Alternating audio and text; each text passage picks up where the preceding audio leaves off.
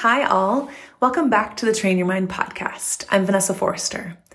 I wanted to share a quick story on the podcast today about one of the athletes that I get to work with one on one and her experience with a run test that she did just last week. I think with it being the beginning of the year, quite a lot of you might also be doing tests or benchmarks of sort to get an understanding of where you are now to build upon for the rest of the season. So if that's you, this episode will be useful to offer you an example of how to apply some mental endurance to those tests. Now, if you're not doing any tests right now, this is not an invitation to start to worry about where you are in your training or doubt what you're doing or weaponize someone else's training against yourself.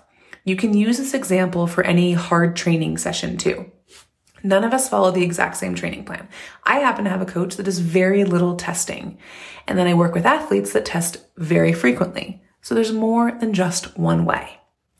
So my athlete Alyssa had a pretty common run test last week. She did a 10 minute warm up before going 30 minutes as hard as she could go. And prior to the test, we did some prep work, especially around what, what it will mean if she doesn't hit the numbers as expected, the numbers that she expected.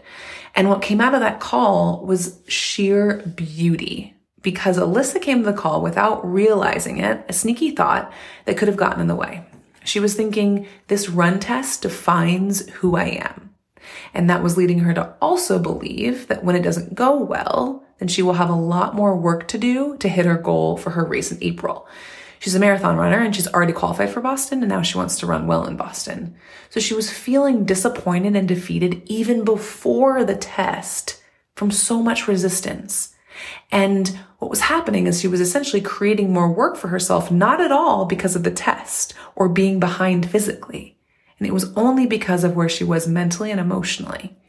You can see how that's not the best place to be in before starting a run test. So, needless to say, we unpacked that in our call the week before the test. And she went into the test not using the test to define who she is, but knowing who she is and taking that person, an athlete, to the test. So much more trust with a greater focus on her commitment to the effort. So not surprisingly, she blew the test out of the water. But here's the real takeaway. How she used the test to increase her emotional discomfort threshold. You know, as athletes, we're used to pushing ourselves in tests like these or in interval sessions to kind of push up our upper end. And those sessions have the potential to do the same thing from a mental endurance perspective. You just have to capitalize on that. So here's what happened for Alyssa. Before the test, she was having a common conversation in her head with some familiar thoughts that would bring up doubt like, I don't know if I can do this. I don't know if I want to hurt that bad, etc., etc. And she let them be there without judgment. That in itself is huge. Because remember, whatever you practice in training, you can then repeat on race day.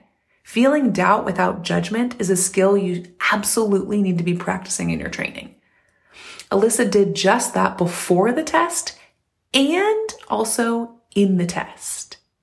She said that what she did was allow the pain, the burning sensation to be there and the doubt to be there. She just allowed it without needing to change it. That's part one.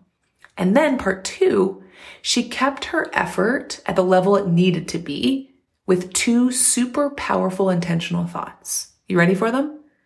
This will end and my body knows what to do.